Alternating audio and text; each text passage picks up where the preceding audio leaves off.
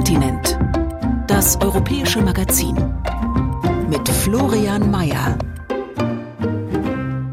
Auf SR2 Kulturradio Antenne Saar und im Podcast herzlich willkommen. Mein Name ist Florian Mayer. Es ist Fastnacht und die närrische Zeit ist auf ihrem Höhepunkt und bestimmt noch bis morgen den Großteil des Alltags. Deshalb haben wir uns für die heutige Sendung gedacht, wir entschleunigen ein wenig mit einer kleinen Europareise durch die Literatur. Bevor Sie sich aber entspannt zurücklehnen können, um die Orte einiger Klassiker zu besuchen, starten wir noch einmal richtig durch und zwar mit jeder Menge Power im Gepäck. Denn im Sommer soll es endlich soweit sein. Nach vier Jahren Verzögerung soll die Trägerrakete Ariane 6 ins Weltall starten.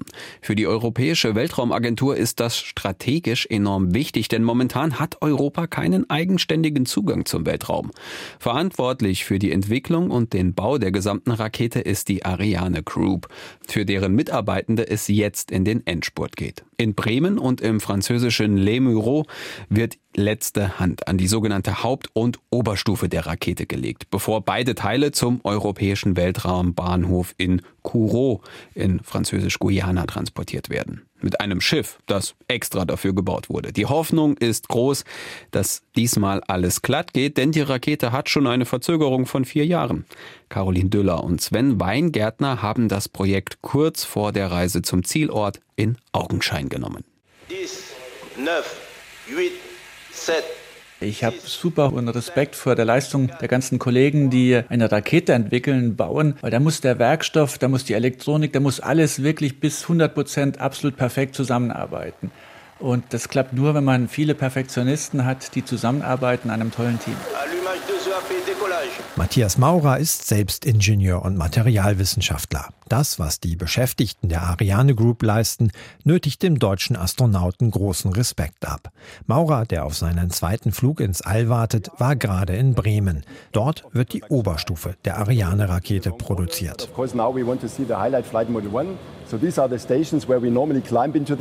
Künftig soll hier eine Oberstufe pro Monat entstehen. Die Oberstufe ist der Teil der Rakete oberhalb der Hauptstufe, der die Satelliten im All aussetzt. Es ist das Reich von Max Reinhardt. Der Produktionsingenieur zeigt Besucherinnen und Besuchern gern, was hier in der Fertigung passiert. Und um das anschaulich zu machen, nutzt er dafür kleine Lego-Modelle und Figuren, die er sich von seinem Sohn geliehen hat. Da ging schon der ein oder andere Bausatz drauf, gerade für die kleinen Männchen natürlich, die wir da auf unserem Lego-Mockup haben. Ich habe immer wieder festgestellt, dass es eben am einfachsten und am verständlichsten für die Menschen ist, wenn man was zum Anfassen hat, zum Hin- und Herschieben, physisch. Wir verwenden das ja nicht nur für Besucher, sondern auch für die internen Kollegen. Gerade wenn Kollegen neu kommen, die müssen ja erstmal unsere komplexe Produktion erstmal verstehen. Komplex ist auch die Organisation der Ariane Group. Fast wie nach dem Baukastenprinzip werden die unterschiedlichen Teile gefertigt.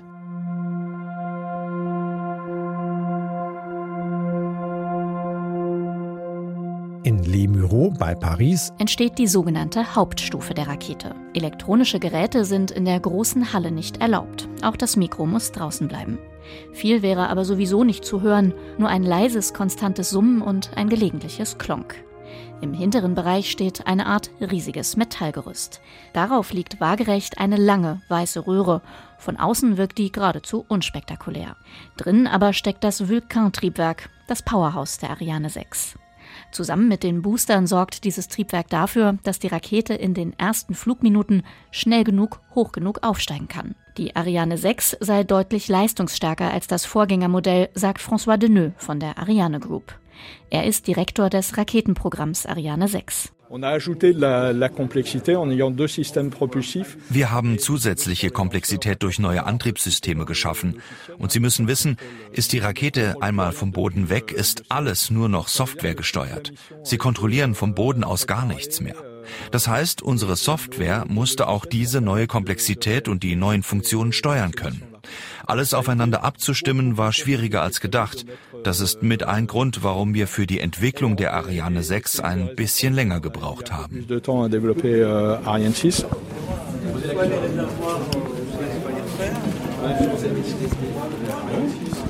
François Deneux steht in einem Showroom der Ariane Group in Les Mureaux, um ihn herum eine Traube von Journalisten. Anders als bei SpaceX ist die europäische Rakete null wiederverwendbar, was Kritiker als Wettbewerbsnachteil sehen. Manager François Deneux reagiert darauf betont gelassen. Die Frage, ob die Ariane 6 technisch veraltet ist, das ist absolut nicht unser Problem. Die Raumfahrt boomt, das Geschäft explodiert. Klar haben manche Akteure wie die USA eine andere Strategie als wir, aber es gibt gigantisch viel Platz für alle. Anders als ihre Vorgängerin kann die Ariane 6 ihre Nutzlast, sprich Satelliten, auf unterschiedlichen Umlaufbahnen absetzen. Das ist gut, weil so unterschiedliche Wünsche der Kunden bedient werden können. Bisher sind nach offiziellen Angaben 28 Flüge mit der Ariane 6 gebucht, noch bevor die Rakete ein einziges Mal abgehoben ist. Für Manager François Deneux ein Zeichen, dass die Technik überzeugt. Läuft alles gut, soll jeden Monat eine Ariane 6 starten. Zum Vergleich, SpaceX ist im vergangenen Jahr knapp 100 Mal geflogen. Auf eine solche Schlagzahl wird die europäische Rakete niemals kommen.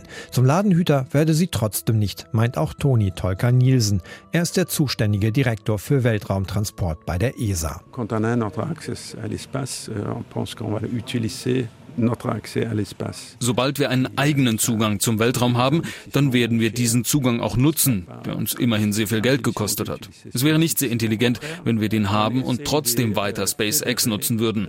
Darüber hinaus arbeiten wir darauf hin, dass vor allem institutionelle Auftraggeber die Ariane benutzen. Das betrifft in erster Linie ESA-Missionen oder Missionen der Europäischen Kommission oder nationale Missionen. Das versuchen wir sicherzustellen. Im Klartext heißt das, die europäischen Staaten sollen fleißig die eigene Rakete buchen und nicht mehr mit der amerikanischen Konkurrenz fliegen. Irgendwie müssen die Entwicklungskosten von rund 4 Milliarden Euro wieder reingeholt werden. Immerhin, im Vergleich zum Vorgängermodell der Ariane 5 sollte die Ariane 6 in der Herstellung nur noch halb so viel kosten.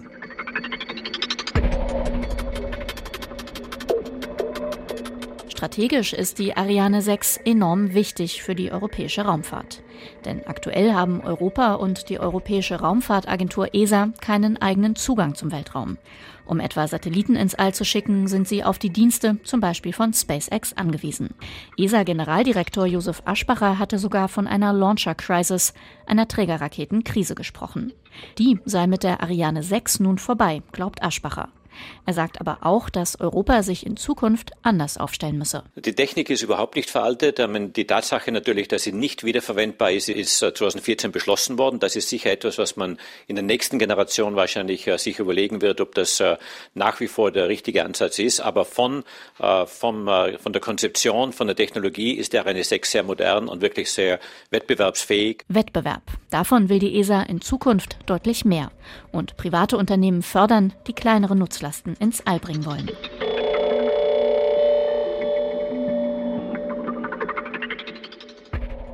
Mit der Strategie könnte die Ariane Group ihr europäisches Monopol auch als Schwerlastraketenbauer verlieren. Der Wettbewerb wird für den bisherigen Platzhirsch schwieriger. Dem blickt der Produktionschef der Ariane Group Jens Franzek gelassen entgegen. Er sieht sein Unternehmen gut aufgestellt. Wir hatten immer gesagt, wir wollen besser, schneller, effizienter werden und ganz konkurrenzfähig wird immer der Markt entscheiden. Das heißt, wir haben auf jeden Fall ein Produkt, das wir über das hinausschieben wollen, was die Ariane 5 jemals geleistet hat. Und das war der zuverlässigste und, und auch genaueste Träger im Schwerlastbereich in der Welt. Und da wollen wir natürlich insgesamt wieder hin in Wettbewerbsfähigkeit. Das ist immer was Ganzes. Es ist nicht nur der Preis. Die sogenannte Einschusspräzision, der Spin, mit dem Satelliten ausgesetzt werden und so weiter und so weiter. Wiederverwertbar, schneller produzierbar und vor allem günstiger. Die Marschroute der ESA beim Raketenbau ist klar und der Druck entsprechend hoch.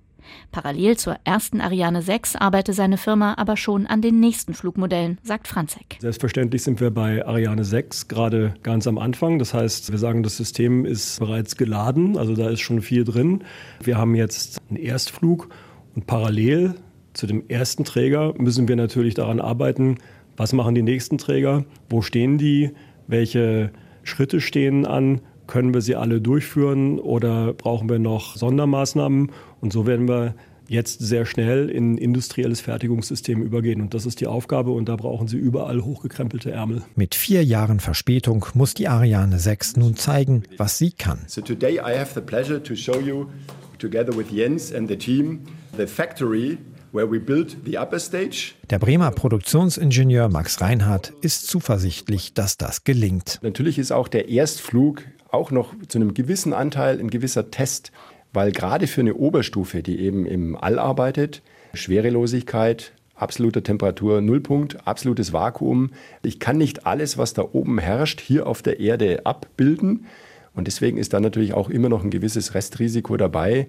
Aber ich bin sowas von sicher, dass das gut klappt und dass zumindest hier in der Produktion und auch im Engineering Deutschland, Frankreich alles getan würde. Ja, 110 Prozent möchte ich sagen, damit der Erstflug gleich ein Erfolg wird. Astronaut Matthias Maurer drückt die Daumen. Er hofft, dass die Ariane wieder zum Symbol für zuverlässige Raketenstarts wird. In den letzten 15 Jahren ist das Bild so ein bisschen gekippt. Und zwar haben wir jetzt gerade im letzten Jahr die Firma SpaceX, die über 80 Prozent der Gesamtmasse an Satelliten, die hochgeschossen wurden, transportiert hat. Also eine Firma, die vor 20 Jahren noch nicht existierte, dominiert jetzt weltweit. Und ich hoffe, dass wir mit der neuen Ariane 6 da endlich wieder einen starken Fuß ins Feld bekommen. Per Schiff werden die Hauptstufe aus Frankreich und die Oberstufe aus Bremen nach Südamerika gebracht. In Kourou wird die Rakete final zusammengebaut. Und im Sommer soll die Ariane 6 dann zum ersten Mal ins All starten. 4, 3, 2, Unité, top, allumage moteur Vulcain. Propulsion nominale.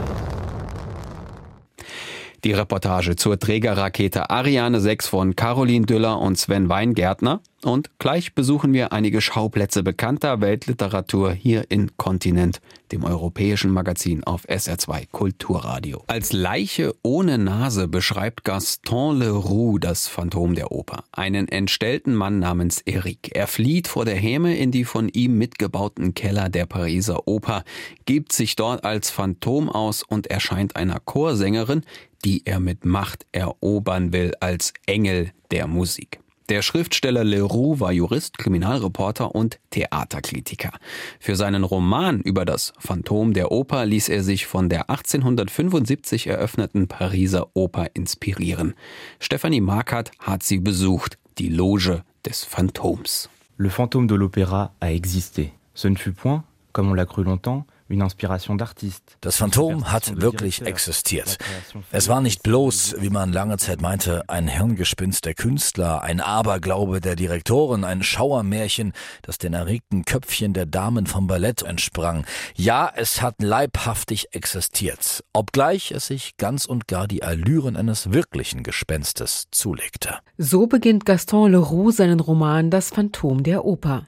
Das handschriftliche Manuskript bewahrt Mathias Auclair in der französischen Nationalbibliothek auf. Der Direktor der Musikabteilung würdigt den Roman. Le Génie de Leroux, Genie besteht darin, eine Geschichte geschaffen zu haben, die ständig Wahres, Falsches und Mögliches mischt. Das macht sie faszinierend, seit sie als Feuilleton 1909 und 10 veröffentlicht worden ist. Tout à fait euh, fascinante. Da war der Autor 41, hatte als Jurist, Theaterkritiker, Kriminalreporter und Reisekorrespondent gearbeitet und sich von den Katakomben der 1875 eröffneten neuen Oper, dem Palais Garnier, inspirieren lassen. Leroux, Leroux scheint das Funktionieren der Oper gut zu kennen. Er wird öfter eine Vorstellung besucht haben.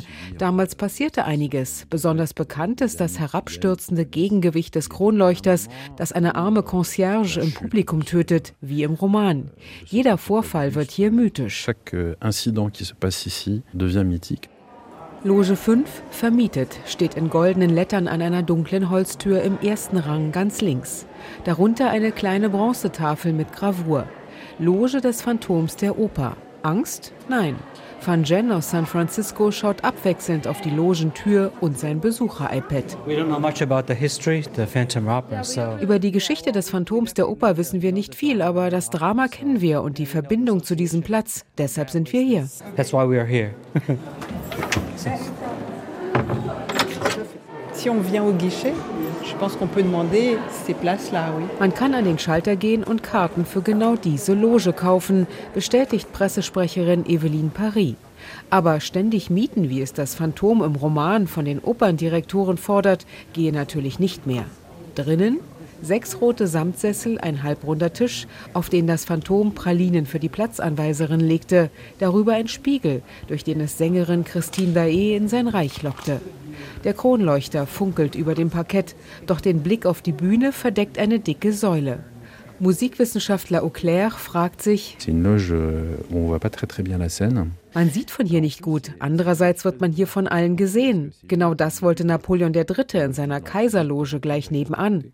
Aber für ein Gespenst ist das doch seltsam. Warum wollte es genau diese Loge? Euh, Dem Experten macht nicht das Phantom Gänsehaut, sondern das Deckengemälde, die Architektur. Der eigentliche Star in Leroux Roman sei die Oper. Es ist eher ein Palast der Mythen, auf jeden Fall mehr als ein Theater. C'est plus qu'un théâtre. C'est la cuve. On n'ira pas plus bas. Hein. Ah bah voilà, il y a un petit poisson en plus. Das Auffangbecken. Tiefer gehen wir nicht. Ah, da ist ja ein kleiner Fisch. Er tummelt sich in türkisfarbenem Wasser. Eine Öffnung im Boden, abgedeckt durch ein Metallgitter, gibt den Blick frei. Folklore, sagt Auclair, die Feuerwehrleute hätten Fische ausgesetzt. Zu ihnen führt eine Metallleiter, die zur Hälfte im Wasser steht. Mit dem See des Phantoms hat sich Leroux einmal mehr einer Besonderheit des Opernhauses bedient, um daraus etwas Geheimnisvolles zu machen. Bei seinem Bau merkt Architekt Garnier, dass es nicht reicht, das Wasser abzupumpen. Er lässt ein sehr großes Auffangbecken mauern, das fortan das Grundwasser herunterdrückt und das Gebäude versiegelt. Pressesprecherin Evelyn Paris wundert sich schon, wie die Fische aus ihrem kleineren Becken nebenan ins große kamen. Matthias Auclair winkt ab. Nach draußen gibt es keine Verbindung. Da beginnt schon wieder der Mythos. Leroux spricht von einem See und dass da das Haus des Phantoms sei, aber das gibt es nicht. Hier ist nichts, wo das Phantom wohnen könnte. Nichts. Il n'y a pas de maison, il n'y a pas d'île, il n'y a rien. Puisse euh, héberger le fantôme. Voilà. Ein paar Treppen weiter stehen unter lachsroten Metallträgern Holzwinden, um die sich dicke Seile schlingen. Sie sehen aus, wie Kinder eine Sonne malen. Wir sind in Ebene 5 unter der Bühne. Die ganze Technik hier konnte dort oben Falltüren öffnen, um die Dekoration verschwinden zu lassen. Die Winden sind original aus der Bauzeit. Sie wurden von Maschinisten gedreht. Gab es da nicht auch einen Todesfall? Und entschwand nicht das Phantom durch die Versenkungen? Die Oper bietet die Führung Geheimnisse des Palais Garnier an, aber sich auf alle Gespensterspuren zu begeben, könne gefährlich sein, so Auclair. Da müsse man ja zum Dach, zu den Unterbühnen, ja sogar ins Büro des Direktors. Die Stärke der Geschichte ist doch, man sieht nicht alles. Man geht in die Loge, kann sich dann 1000 Dinge vorstellen. Den Rest macht die Fantasie. Euh, Leroux Schauerroman sei Schulstoff, werde oft neu verlegt, aber nicht aufgeführt. 1980 wurde hier das Ballett Das Phantom der Oper von Roland Petit gegeben. Heute ist es nicht mehr im Programm. Es gibt kein Stück über das Phantom mehr im Repertoire der Oper. Immerhin, die letzte Broadway-Vorstellung feierte die Pariser Oper mit. Fans durften in einer geräumigen Ehrenloge übernachten. Gastgeberin war Leroux Urenkelin Veronique. Einmalig. Dauerhaft kann man dafür seit kurzem an der Oper interaktiv auf den Spuren des Meisterdiebs Arsène Lupin wandeln. Pressesprecherin Evelyn Paris. Die Oper ist voll, mit oder ohne Phantom. Es ist unsere Anekdote Nummer eins, ohne dass wir uns darauf konzentrieren. Ja, wir scherzen, hör mal, das war wohl das Phantom, aber intern sprechen wir nur wenig von ihm. Passiert was Unvorhergesehenes in der Vorstellung, finden wir rationale Erklärungen.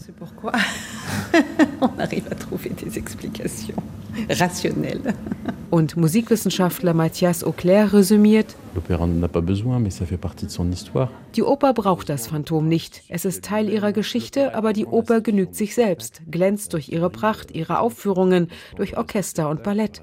Die Geschichten rundherum sind klein gegenüber ihrer Hauptarbeit, die sie strahlen lässt. Euh, Verfällt Auclair ins Englische.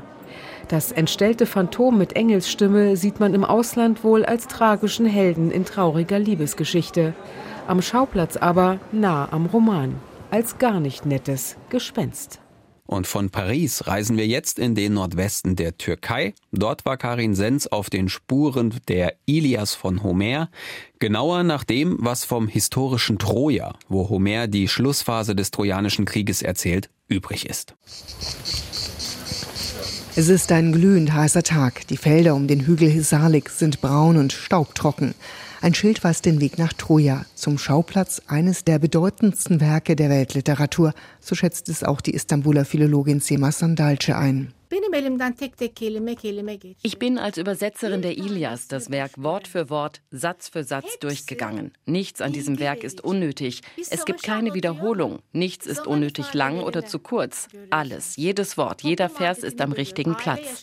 Die Ilias schildert einen Krieg im Vordergrund, aber im Hintergrund erfährt man so viel über den Zeitgeist damals, die Geschichte, die gesellschaftlichen Begebenheiten, das Familienleben, die politischen Strukturen, die Architektur der Stadt Troja das Handwerk und noch viel mehr über das Leben der damaligen Zeit.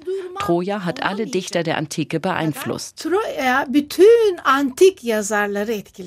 Troja heute ist eine Ausgrabungsstätte. Der Touristenansturm hält sich allerdings in Grenzen. Mustafa Aschkin führt seit Jahrzehnten Archäologieinteressierte und Homer-Fans über das Gelände. Natürlich ist das hier Homers Troja, sagt er. Mehrere hundert Jahre lang haben die Menschen gedacht, Troja sei nur eine Legende, aber wirklich gegeben hat es die Stadt nicht. Oder es handelt sich um eine Lost City wie Atlantis. Aber der Standort ist geografisch in der Ilias genauso beschrieben, mit den Bergen in der Nähe und den beiden Flüssen hier, die es ja immer noch gibt. Und laut Ilias vereinen sie sich vor den Dardanellen. Er schiebt seinen großen Schlapphut, der ihn vor der prallen Sonne schützen soll, etwas zurück und zeigt rüber zur Meerenge, zu den Dardanellen. Ein junges Paar sitzt im Schatten unter einem Baum und hört dem Gebannt zu. Jan-Erik aus Münster kennt die Geschichte um Troja. Natürlich vom Spielfilm Troja. Ich habe mir es nicht so vorgestellt, dass so eine Riesengeschichte dahinter steckt, die so spannend ist. Deswegen lernt man hier viel Neues. Er ist mit seiner Freundin Clarisse aus Brasilien mit dem Fahrrad von Istanbul Richtung Süden unterwegs. Sie haben spontan einen Abstecher nach Troja gemacht. Wir haben Homer in der Schule gelesen und das hat mich damals schon fasziniert. Und für mich als jemand, der aus Brasilien kommt, war das total interessant, dass das Ganze in der heutigen Türkei gespielt hat. Ich habe mir da immer Griechenland oder einen anderen Ort vorgestellt. Ich lebe hier in der Türkei und als wir jetzt unterwegs waren, habe ich das Schild nach Troja gesehen und gedacht, was? Das ist hier? Das glaubt man gar nicht. Der warme Wind pfeift über das Gelände, das übersät ist mit alten Mauern und Toren aus verschiedenen Epochen und den Resten eines Amphitheaters. Mustafa Aschkin hat einst als Kind hier zwischen den jahrtausendealten Steinen gespielt. Heute erzählt er mit Begeisterung vom Tod des griechischen Sagenhelden Achilles vor den Toren Trojas. Ein vergifteter Pfeil hat ihn an der Ferse getroffen, sein Wunderpunkt. Daher stammt der Begriff Achillesferse, erklärt Aschkin. Er erzählt von Erdbeben, die, so Archäologen, auch ein Tor zerstört haben. Unromantic archaeologists. Das seien unromantische Archäologen, meint er schmunzelnd. Die romantische und nicht ganz widerlegte zweite Theorie erzählt vom trojanischen Pferd. Die Griechen schenken den Trojanern ein riesiges Pferd aus Holz. Die Trojaner holen es in die Stadt. Im Bauch des Pferdes verstecken sich griechische Soldaten, die nachts rausklettern, die Stadttore öffnen und ihre Kameraden zum Kampf reinlassen. Mit dieser List gewinnen sie den Trojanischen Krieg. Wenn wir die Geschichte um das hölzerne Pferd so glauben, wie sie in der Ilias erzählt wird, dann müssen wir auch glauben, dass die Trojaner damals schlicht dumm waren, weil sie das Pferd reingeholt haben, trotz mehrerer Warnungen vor hinterlistigen Geschenken der Griechen. Aber ich mag den Spruch, die Wahrheit darf nie einer guten Geschichte im Weg stehen. Mir gefällt die Geschichte um das hölzerne Pferd. Das ist eine schöne Legende. Hinter Aschkin wird ein riesiger Nachbau des trojanischen Pferdes restauriert. Es ist eben einfach die Attraktion auf dem archäologischen Gelände. Bei einer guten Geschichte darf ein Schatz nicht fehlen. Der deutsche Archäologe Heinrich Schliemann gilt als Entdecker von Troja. Ende des 19. Jahrhunderts findet er bei seinen Ausgrabungen alten Schmuck. Turgert Aschkin zeigt zu einem alten Feigenbaum, dem Fundort. In dem Moment, wo Schliemann den Schmuck findet, schickt er seine Arbeiter weg. Nur seine Frau hilft ihm, den Schmuck aus dem Versteck zu holen. Man nennt ihn damals den Schatz der Helena, fälschlicherweise. Denn später stellt sich raus, der Schmuck ist viel älter. Er kommt nach Berlin und verschwindet im Zweiten Weltkrieg. Erst Anfang der 1990er Jahre taucht er in Moskau wieder auf. Heute ist im Pushkin-Museum zu sehen. Aschkin reist hin. Ich kann als Fremdenführer nur im Winter Urlaub machen. Als ich damals in Moskau war, hatte es minus 16 Grad, aber ich bin so froh, dass ich diesen Schatz gesehen habe. Und ich habe da auch Frau Antonova getroffen, die Managerin des Museums. Ich habe ihr gesagt, ich bin ein Fremdenführer aus Troja und extra gekommen, um den Schatz mit nach Troja zu nehmen. Sie ahnen die Antwort. Nein. Niet. wie viel Fiktion und wie viel Wahrheit steckt in Homers Elias? War er Geschichtenschreiber oder Unterhaltungsautor? Für die Philologin Sema Sandalce ist das nur bedingt wichtig. Selbst wenn alles erfunden ist, was die Ilias erzählt, das nimmt dem Werk nichts von seinem Zauber, von all der mühevollen, aufwendigen Fiktion, von der Faszination der Mythen. Und über die Mythologie sagt man ja, zu imaginär, um real zu sein und zu real, um imaginär zu sein. Sie hören Kontinent, das europäische Magazin auf SR2 Kulturradio. Unsere Europareise durch die Literatur geht weiter. Nachdem uns Karin Senz das historische Troja vorgestellt hat, bringt uns Stefan Überbach nun nach Brüssel. Dort spielt Robert Menasses Roman Die Hauptstadt, in dem der österreichische Autor bis ins Detail das Treiben im EU-Viertel und den Alltag der Brüsseler miteinander verwebt. Der Platz St. Catherine mitten in Brüssel. Es laufen Bauarbeiten, die Bürgersteige werden neu gemacht. Trotzdem ist wie immer viel Betrieb. Die Cafés und Restaurants sind voll. Hier gibt es alles. Fisch, Pasta oder Burger. Und natürlich ist auch eine Fritür in der Nähe. Wir sind ja schließlich in Belgien. Von einem Schwein allerdings, wie es Robert Menasse auf den Brüsseler Straßen herumlaufen lässt, ist weit und breit nichts zu sehen was natürlich auch daran liegen kann, dass die EU gerade Ferien macht und deshalb anders als sonst nicht jede Woche eine neue Sau durchs europäische Dorf oder besser durch die europäische Hauptstadt getrieben wird. Dafür sind es von hier aus nur ein paar Schritte bis zum Hotel Atlas, das im Menasse-Roman eine herausgehobene Rolle spielt. Hier steigt einer der Protagonisten ab und hier passiert ein Mord was die Gäste im wirklichen Leben aber ganz offensichtlich nicht stört, wie der Geschäftsführer des Hotels Lionel Goldenberg erzählt. Alors, bon, ça reste un roman. Also es bleibt ein Roman und ich glaube, dass der Leser den Unterschied zwischen einem Roman und der Realität erkennt. Wir befinden uns mitten im Danzar-Viertel. Das ist trendy, das ist ruhig und sicher und nur ein paar Minuten vom Grand Place entfernt. Vor 20, 25 Jahren ist unser Hotel übrigens mal in einem Comicband erwähnt worden. Da ging es ebenfalls um einen Mord und um die Polizei. Ich denke, das ist ein klassisches Thema und ich hoffe, dass die Gäste das schon unterscheiden können. Die Corona-Krise hat das Hotel Atlas jedenfalls überstanden. Unter der Woche checken inzwischen sogar mehr Touristen ein als vor der Pandemie. Früher waren von Montag bis Freitag eher Geschäftsreisende da und manche Gäste kommen tatsächlich wegen der Hauptstadt. Oui, effectivement, plusieurs clients allemands nous ont fait la remarque au tout début. Ja, es haben uns tatsächlich mehrere deutsche Kunden darauf hingewiesen, dass wir in diesem Buch erwähnt werden. Einige sagten uns, dass der Autor sehr bekannt sei und dass es sich um ein sehr erfolgreiches Buch handelt. Also habe ich es auf Französisch bestellt, um es zu lesen. Wir haben uns sehr gefreut, dass unser Hotel in dem Buch erwähnt wird. Für uns ist das etwas Positives. Das ist eine gute Werbung. Und wir danken dem Autor, der, wie ich glaube, ein Fan des Danzar-Viertels war und Brüssel wirklich sehr gut kennt. Euh, du quartier d'Ansart et qui connaît bien Bruxelles, effectivement. In der Tat, Robert Menasse beschreibt die europäische Hauptstadt so, wie sie ist. Das graue Europaviertel mit seinen Bürotürmen, den Kommissionssitz Berlaymont, das Justus-Lipsius-Gebäude, das Kongresszentrum Residence Palace. Die prächtigen Plätze, die verwunschenen Friedhöfe, die typisch belgischen Kneipen, Cafés und Restaurants die Jugendstilbrasserie La Terrasse am Parc de Saint-Contenaire zum Beispiel, das edle De Lochenblick in der königlichen Galerie Saint-Hubert oder das griechische Lokal Menelas gegenüber vom Atlas Hotel, das der Roman als eher mittelmäßig beschreibt, was Einheimische noch für geschmeichelt halten. Ganz klar, für einen EU-Roman ist Brüssel als Schauplatz einfach alternativlos. Das gilt auch für das Personal, das in der Erzählung auftritt. Die ehrgeizige Eurokratin, der Schweinefleischlobbyist, der Europäer aus Überzeugung. Und dann ist da ja auch noch der Mordfall aus dem Atlas Hotel, dessen Spuren bis ins NATO-Hauptquartier im Brüsseler Nordosten führen. Alle diese Erzählstränge führt der Roman kunstvoll zusammen, und verknüpft sie zu einem überraschenden, vor allem aber zu einem tragischen Schluss. Malby.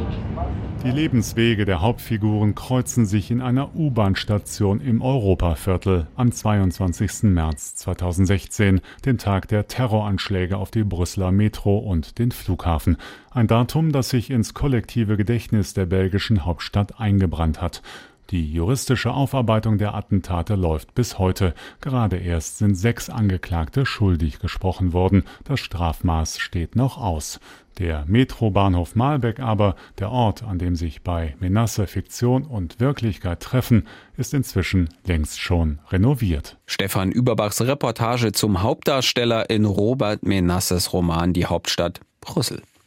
Es geht weiter. Wir kommen jetzt an in Dublin. Dort erzählt James Joyce in seinem Roman Ulysses einen Tag im Leben seines Protagonisten Leopold Bloom in 18 Episoden.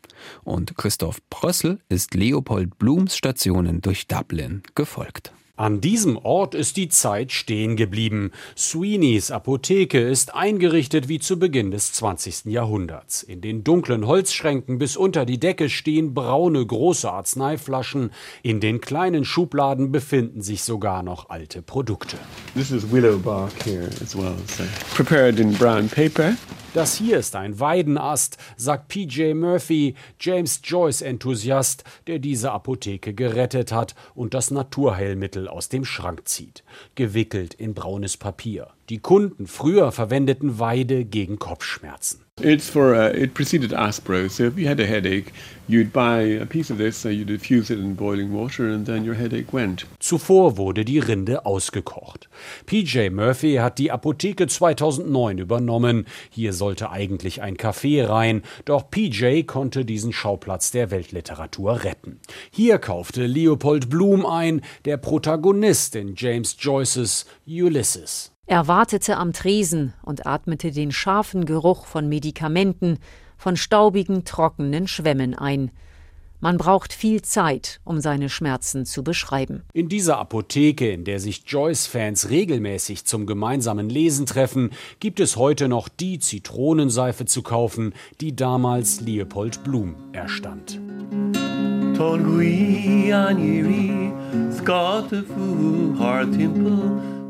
PJ greift gerne zur Gitarre, wenn ein paar Besucher da sind und singt ein Lied in Gälisch. Maite Schröder-Lopez lebt in Dublin, kennt die Stadt und Ulysses gut. Sie hat ein Buch geschrieben, einen kleinen Reiseführer, Rundgänge auf den Spuren des großen irischen Autors und seines Werkes. Ja, das ist wie so eine Schatzkiste. Also erstmal ist jedes Kapitel ist in einem anderen Stil geschrieben. Kann natürlich auch schwierig sein, aber das macht es auch spannender. Ähm, es hat sehr viel Dublin-Humor oder irischen Humor drin, den man vielleicht beim ersten Lesen nicht immer so ganz mitbekommt. Maite Schröder-Lopez führt an einigen Schauplätzen vorbei, die im Buch vorkommen, in diesen 24 Stunden eines Tages im Jahr 1904. Wir stehen hier vor dem äh, literarisch berühmten Pub Davy Burns der immer noch äh, existiert, wie viele dieser Orte hier. Hier hat äh, Leopold Blum, der Hauptcharakter in Ulysses, äh, sein Mittagessen verspeist. Rotwein mit Gorgonzola-Sandwich. Im vergangenen Jahr feierte das Buch ein Jubiläum. Es war 1922 veröffentlicht worden. Das Buch war verpönt, galt als pornografisch. Eine Ausgabe zu ergattern war nicht einfach. Wahrscheinlich wurde das Werk auch schlichtweg nicht verstanden, sagt Darina Gallagher, Direktorin des James Joyce Zentrums in Dublin. Joyce gave us so many different challenges within this book women's rights, um, politics. Joyce behandelt in diesem Buch sehr viele herausfordernde Themen. Frauenrechte, Politik, katholische Kirche. So viele politische und kulturelle Aspekte, die wir lange nicht aufnehmen konnten, vor allem nicht 1922. Doch das hat sich geändert. Joyce hat ein Stück lebendige Geschichte geschaffen, eine Chronik der Stadt, das Echo einer Zeit, einer Nation im Aufbruch. So I guess we're only beginning to read it, I think, and understand it. Erst jetzt lesen viele das Buch, verstünden den Text, sagt Darina Gallagher, und viele begeben sich nun auf die Spuren von Leopold Bloom. Wir kommen an unserem letzten Reiseziel für heute an, der Genfer See. Dort steht das Château de Chillon, das meistbesuchte historische Monument der Schweiz bei Montreux. Berühmt wurde das mittelalterliche Wasserschloss besonders durch Lord Byrons dramatisches Gedicht Der Gefangene Chillon. Katrin Hondel hat Schloss und Kerker besucht. Hinter den dicken Schlossmauern plätschert und glitzert Türkis der Genfer See, aber der schöne Ausblick ist vergittert. Nur wenig Licht dringt in das Kellergewölbe des Château de Chillon, ein düsterer Ort, literarisch verewigt im berühmten dramatischen Gedicht des englischen Romantikers Lord Byron, Der Gefangene von Chillon aus dem Jahr 1816. In Chillons tiefem Kerker sieht man sieben gotische Pfeiler stehen, von festem Stein grau anzusehen. Ein matter Strahl der Sonne zieht wohl drüber hin, der wie verirrt und wie gefangen durch den Spalt der Mauer eingelassen wird, am feuchten Boden trüb und kalt. Lord Byrons sieben gotische Pfeiler stützen heute noch den Kerker von Schloss Chillon. Und auch den Gefangenen von Chillon gab es tatsächlich. Lange vor dem Besuch des Dichters war hier im frühen 16. Jahrhundert der Genfer Freiheitskämpfer François Bonnivard eingesperrt. Unser Superstar, sagt grinsend Joël Desmottes, wissenschaftlicher Mitarbeiter und Touristenführer im Château. François Bonnivard. François Bonnivard war ein Gegner des Herzogs von Savoyen. Er kämpfte für die Unabhängigkeit der Stadt Genf und er suchte Unterstützung im damals schon mächtigen Stadtstaat von Bern. Aber auf dem Weg zu den Bernern wurde er leider von Antoine de Beaufort, dem Schlossherrn von Chillon, geschnappt und eingesperrt. Antoine de Beaufort, le châtelain de Chillon, et il l'a capturé sur le chemin et il l'a enfermé dans le château. Ein alkoholisierter Gendarme soll die Geschichte des gefangenen Freiheitskämpfers Lord Byron bei seinem Besuch in Chillon erzählt haben. Der Romantiker war fasziniert und inspiriert. Chillon, ein Heiligtum sind deine Mauern und deines Kerkers Boden ein Altar, in ihn, als wär er Sand, grub Bonivar einst seiner Schritte Spuren, die noch dauern, sie mögen bleiben dort unwandelbar, sie schreien um Rache, wo Tyrannen lauern. Dichtung, die viele für die Wahrheit hielten. Zu gruselig schön ist die Vorstellung von bleibenden Spuren der Schritte des Gefangenen im Schlosskerker. Dass François Bonnivard rund um den Pfeiler, an den er gekettet war, Fußspuren im Gestein hinterlassen hätte. Diese Geschichte hielt sich hartnäckig. Stellen Sie sich mal vor, die Wartländer Regierung verlangte sogar vom zuständigen Archäologen eine Erklärung, wo die Fußspuren abgeblieben seien. Où étaient passées les traces de François Bonnivard? Fußspuren gibt es also nicht. Dafür hat eine andere Spur an einem Kerkerpfeiler sogar einen Rahmen bekommen. Byron steht da eingraviert ins alte Gestein. Aber leider sei das Autogramm wohl auch nicht echt, sagt Schlossführer Joel. Im Gegensatz zur Unterschrift von Byrons Dichterfreund Percy Shelley an der Mauer dahinter. La signature. Nous pouvons voir ici un S qui fait un petit, un, bah, un petit S et nous distinguons particulièrement bien le H, le E, le LL ainsi que le I final. Donc on peut bien voir la signature de Percy Shelley. Ein weiterer handfester Beweis, das pittoreske Wasserschloss am Genfer See ist eine Hochburg der europäischen Romantik.